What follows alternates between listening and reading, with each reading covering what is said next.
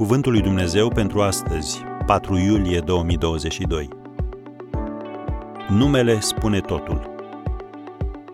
Fii pe pace, nu te teme, căci nu vei muri. Judecători 6, versetul 23. Un alt nume compus al lui Dumnezeu, Yahweh Shalom, Domnul Păcii, a fost descoperit de Gedeon atunci când Dumnezeu l-a însărcinat să conducă poporul Israel împotriva madianiților, răspundere pe care Gedeon a considerat-o mult peste abilitățile sale. Citim în versetul 15 din Judecător 6, Cu ce să izbăvesc pe Israel? Iată că familia mea este cea mai săracă din Manase și eu sunt cel mai mic din casa tatălui meu. Și Domnul i-a răspuns, în versetele 16 și respectiv 23, Eu voi fi cu tine și vei bate pe Madian. Fii pe pace, nu te teme, căci nu vei muri. Aceste cuvinte ieșite din gura Domnului l-au marcat așa de tare pe Gedeon încât a construit un altar pe care l-a numit Domnul Păcii, Iahve Shalom. Gedeon, omul plin de teamă, l-a crezut pe Dumnezeu înainte ca lupta să înceapă și victoria să fie asigurată.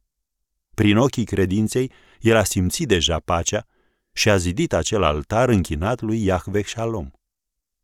Noi presupunem că putem avea pace interioară numai când circumstanțele noastre exterioare ne sunt favorabile.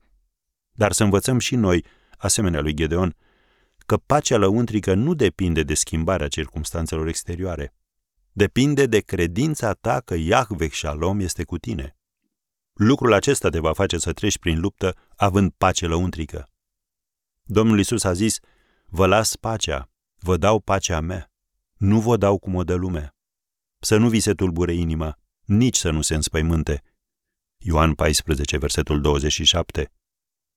Indiferent cât de înspăimântat te-ai simți în aceste momente, nu uita aceste cuvinte din Ioan 16, versetul 33. V-am spus aceste lucruri ca să aveți pace în mine. Îndrăzniți, eu am biruit lumea. Datoria ta este să îndrăznești, pentru că Iahveh Shalom este cu tine și să crezi că Hristos va rezolva circumstanțele în locul tău.